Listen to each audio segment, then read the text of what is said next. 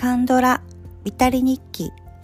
この番組は韓国ドラマにハマったミセスポイズンの独り言。記録のための日記のような番組です。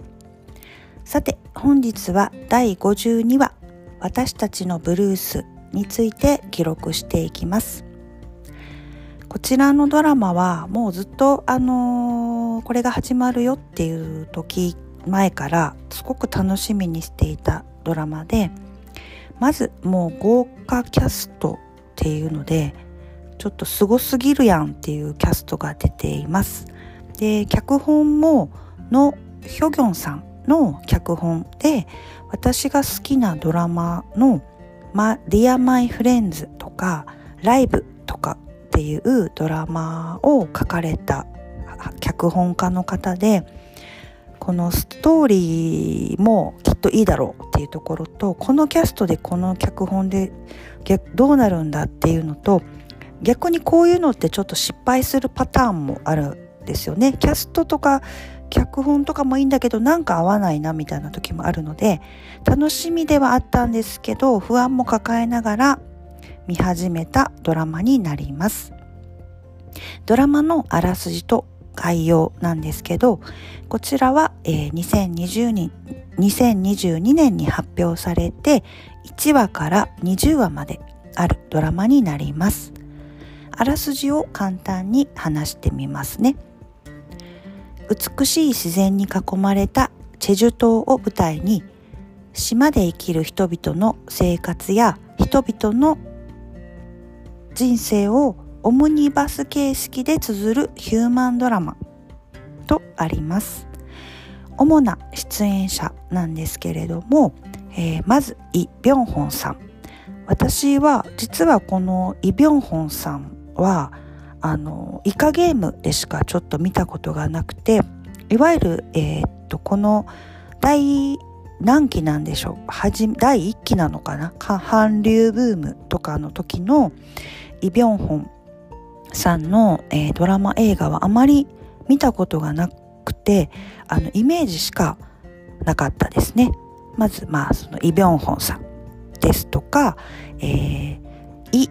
ジョンウンさんこちらは私は一番見てるんじゃないかなと思うんですけど「えー、パラサイト」とか「未成年裁判」「他人は地獄だ」とか「えー、海町ちゃちゃ」眩しくて私たちの輝く時間とか椿の花咲く頃とか一番なんかこの人が、えー、私がチョイスしているものとかにで見る女優さんになります。えー、あとチャ・スンチャ・スンウォンさんは私顔お顔は知っていたんですけれど初めてでしたね。あのこの方もすごくファンの方が多い俳優さんですね。あと、えー、ハン・ジミンさんは、えー、先日見た、えーと、ジョゼと虎と魚たちという韓映画ですとか、眩しくて私たちの輝く時間とかにも出ていらっしゃいました。と、キム・ウビンさん。私は、えーと、初めて見たんですね。で、え、ー、と、この俳優さんは、えっ、ー、と、癌が見つかってて3年ぐらいお休みをされていたようで、えっと、実際この、えっと、他出演者で新皆さん海町ちゃちゃに出ていた新皆さんが出ているんですけどあの実際は、えっと、このドラマの中ではこう、えっと、関わりがないというか一緒に出るところは少ないんですが、えっと、実際の恋人であるようであの病気のケアなんかも親身にされていたようであのカンドラのファンの方とかから言わすとこの2人が同じドラマに出ているっていうこととかキム・ウビンさんが復活したっていうところですごくみんな嬉しいというかあの2人が同じドラマに出ているのがその微笑ましいというかすごい嬉しいっていうような声も見られました。あと他にも、えーと、キム・ヘジャさんベテランの、えーと、方女優さんですよね。キム・ヘジャさん、えーと「眩しくて私たちの輝く時間」とか「Dear My Friends」とか映画ですけれど母なる証明なんかもにも出ていらっしゃいました。とあとコ・ドゥシムさんも、えー、マイ・ディア・ミスターとかディア・マイ・フレンズなんかにも出ていらっしゃる、えっ、とベテランの女優さんです。あとは、えっ、と賢い医師生活に出てたペ・ヒョンソンさんとかあのお孫ちゃんだったりとかあのとっても若いキャストの方とかも出ていらっしゃいましたしあの賢い私生活で言うとチェ・ヨンジョンさんとか、えっと、私初めて見たんですけど結構顔面のインパクトがすごいんですけどあのパク・ジファンさんこの方は顔のインパクトがすごいので多分あのいつもはこわもての映画が多いようなんですけどかなり豪華なあの役者の方が出ていらっしゃいました。とドラマの感想なんですけどあのこれまで、まあ、韓国ドラマを、えー、52作、えー、見てきてあのご褒美のような作品でしたね。あのドラマの中でもやっぱりああれに出てた人だなとかこれに出てた人だなっていう風にあの認識もすごくできるようになってきたっていうところもあるし一人一人がもう主役とか主演でも全然大丈夫な役者さんばかりだったのでえこれ全部一緒のドラマでいいの？っていう感じでなんかちょっと贅沢すぎるやんっていう風にちょっと思いました。であのオムニバス形式で一つ一つがそれぞれの役者さんがまあメインになるみたいな感じなんですけどでもまあ、えっ、ー、と全てがこう同じプルン村の人でもあの一個一個メインの話はあるんですけど全部つながりがあるっていうところとあとやっぱりその脚本が好きな脚本家さんなんですけどあの一個一個のその、えーと、1話から20話までの間に、まあ、社会問題というかでもあのかといってなんか大きなものじゃなくてあの普通のあの身近なもう本当に普通、まあ、田舎ではあるんですけどねチェジュ島で自然に囲まれたチェジュ島なんですけどあの特別な人じゃなくって普通に自分とかあの周りとかにもあるような問題をそれぞれあのオムニバスのお話でピックアップされています。あのまあ、例えばですけれどもあの障害者と家族とか周りの社会っていうような問題だったりとか同級生とかねまあ初恋とかお金とかあと女の友情とか男の友情とかあとまあ、うん、子育てだけじゃないですけどそのうつ子育てとかうつとかいう問題だったりまあおばあちゃんと孫みたいな関係とかあのちょっとファンタジックな奇跡みたいなこともあるしあの母と子供の話距離感みたいな話とかもあのあってあのお話がどんどん進んでいくにつれてそのメインの人たちだけじゃなくて周りのつながりとかもあのどんどんこう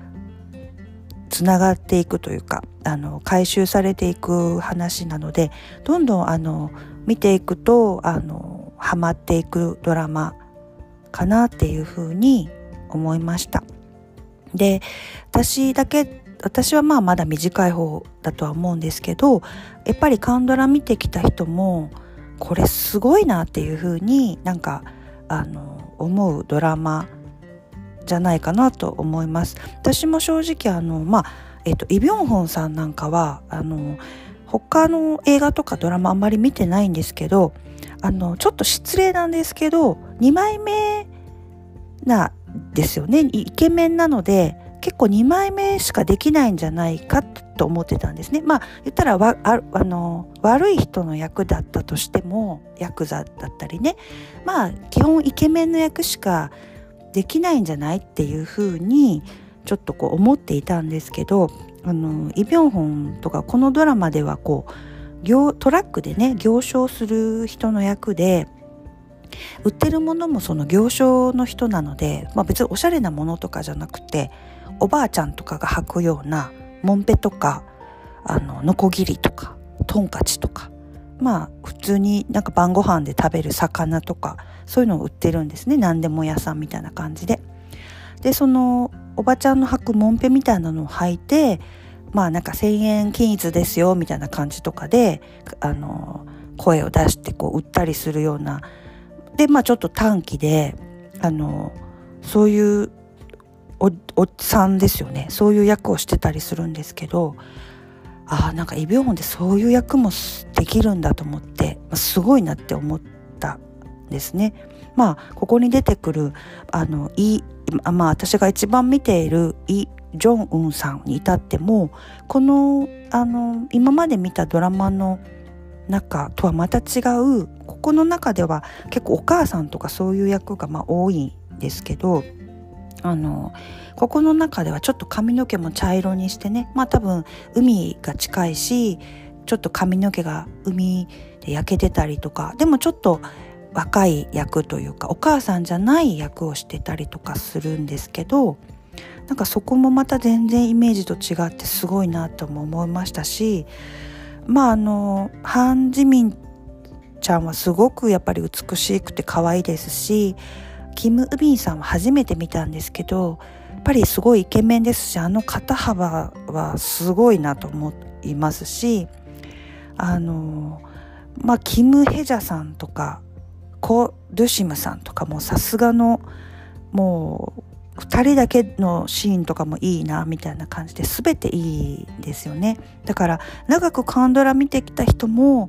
これだけの豪華豪華キャスト見ていいんだっていうところでもお話もいいっていうところもありましたしあとこの初めてもしカンドラを見ますっていう人がもし見たとしても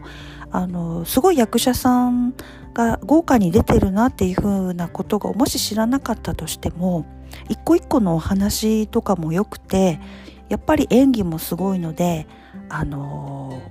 ー、見進めて、えー、20話まで結構一気に見進めてしまうドラマじゃないかなと思います。であのー、若い人から、えーと、おばあちゃんのような方の俳優さんもなんかこうもうあの出てくるのでもうどのどういう人が見てもあの見応えのあるドラマかなっていうふうに思いました。この「私たちのブルース」っていうなんかタイトルもなんかいいなってこうブルースっていうところがいいですよね。なんかあのこのドラマの、えっと、テーマみたいな感じで、えっと、私たちは不幸になるためではなく幸せになるために生まれてきたのですっていうあのサブ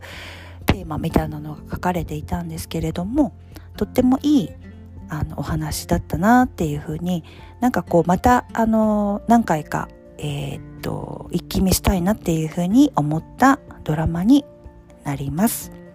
えー、本日は私たちのブルースについて記録していきました。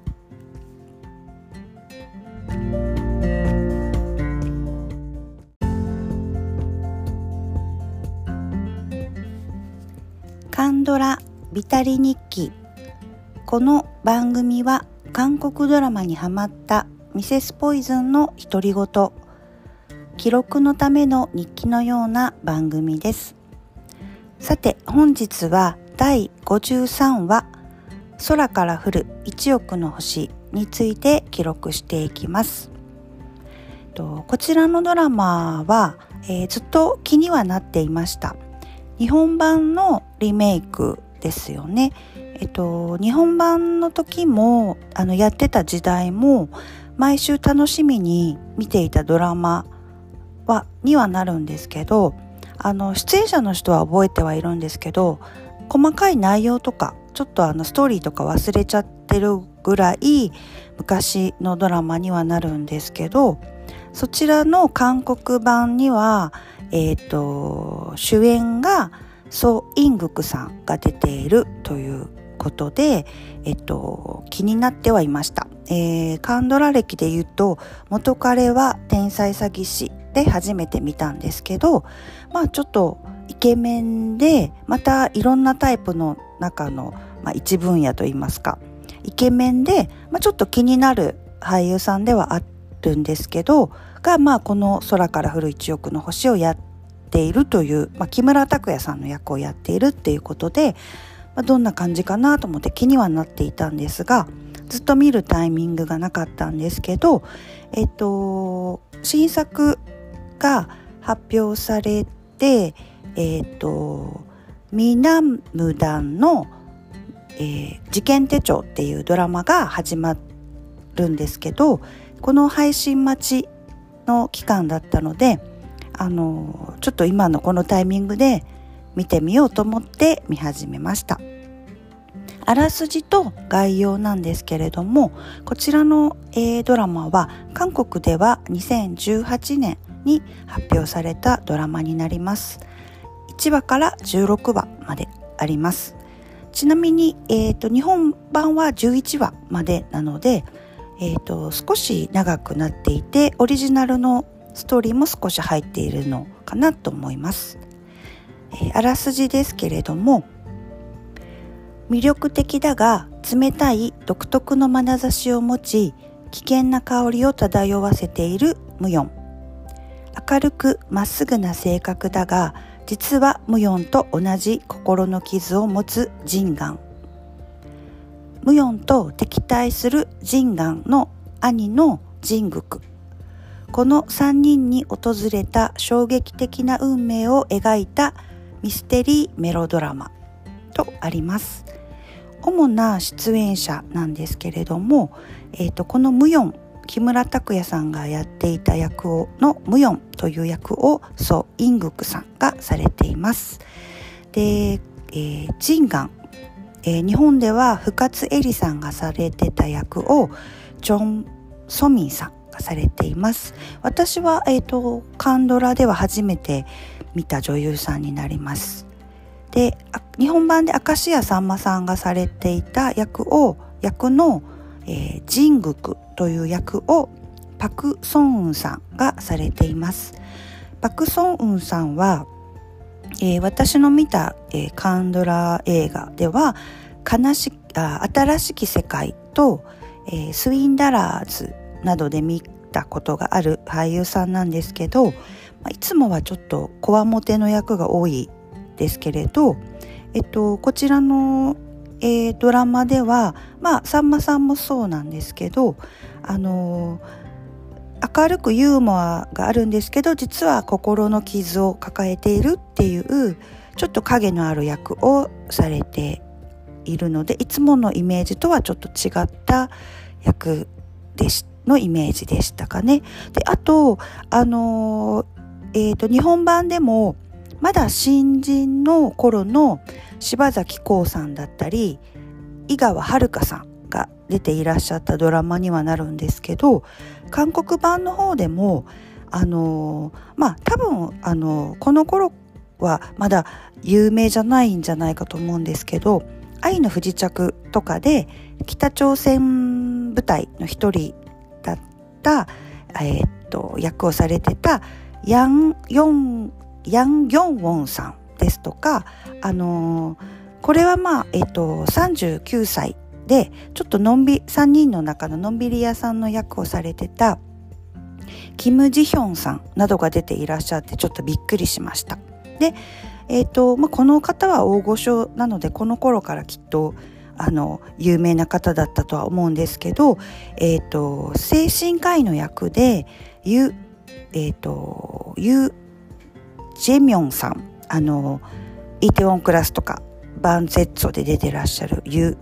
ジェミンさんなども出ていらっしゃいました。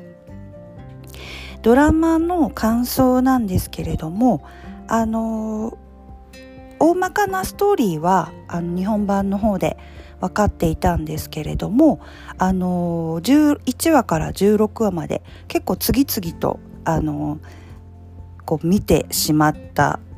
ドラマになります。やっぱりあの元彼は天才詐欺師の時もそうだったんですけどなんかすごい好きだなっていう感じの顔とかではないルックスではないんですけどあのそうイングク君はこう癖になるのかなと思ってなんかそういう魅力があるのかなっていうふうに思いました。なんか韓国の俳優さんでも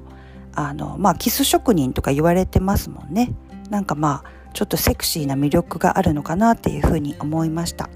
であの1本しか元彼は天才詐欺師しか見てないのであんまりイメージっていうのがないんですけどあのこのソラフルの、えーと、主演の役はちょっと魅力的だけどあの冷たい危険な香りっていう、まあ、魅力的な魅力的な役を演じているんですけど結構ぴったりあの合ってたなっていうふうに思いました。あの日本版の木村拓哉さんの時も多分あのそれまでは割と明るく本当にヒーローっていうあの役が多かった木村拓哉さんが少しこう悪いっていうかちょっとあのダークな感じでミステリアスでセクシーでっていう役をされたのがこの「ソラフルで」えーと当時話題になっていたかと思うんですけど確かにこのソ・イング君もあのちょっとセクシーで魅力的な、えーと、役にぴったりだなっていうふうに思いました。で、え、ー、と、深津絵里さんがされてた役のジンガンなんですけど、えっと、日本版の方がもう少し影があるようなシーンはあるけれども影があるようなイメージがすごく強いイメージだったんですけどチョン・ソンミンさんがされた役はもう少しあの影はあるんですけどあの明るく可愛いイメージがとても強くなっていたようなあ気がします。であのー、中盤ちょっとまあ日本版は11話で、まあ、韓国16話なのでちょっと長くなってるっていうところもあるかもしれないんですけれどもまあなんかちょっと中盤ちょっとだれるちょっと長いなって思うところもあったんですけれどもまあ役者がいいのかあの結構次々見れましたしあの本当にあの恋愛ドラマメロドラマというかあのいいドラマでしたね。あと切ないちょっと終わり方っていうのもあの雰囲気にはすごく合っていました。で日本のドラマは最後エンディングであのスマイルっていう曲が流れるんですけどあの日本のドラマも最後もも悲しい終わり方でその時にスマイルが流れた時に号泣した思いがあるんですけどあの韓国版は、まあ、私が見たあのアマゾンプライムなので本当のエンディングはちょっとまあそうだったかわからないんですけど割とシュッと終わってしまったのでなんかもうちょっと余韻があるともっと良かったかなっていうふうに思いました、えー、本日は、えー、空から降る1億の星を記録いたしました。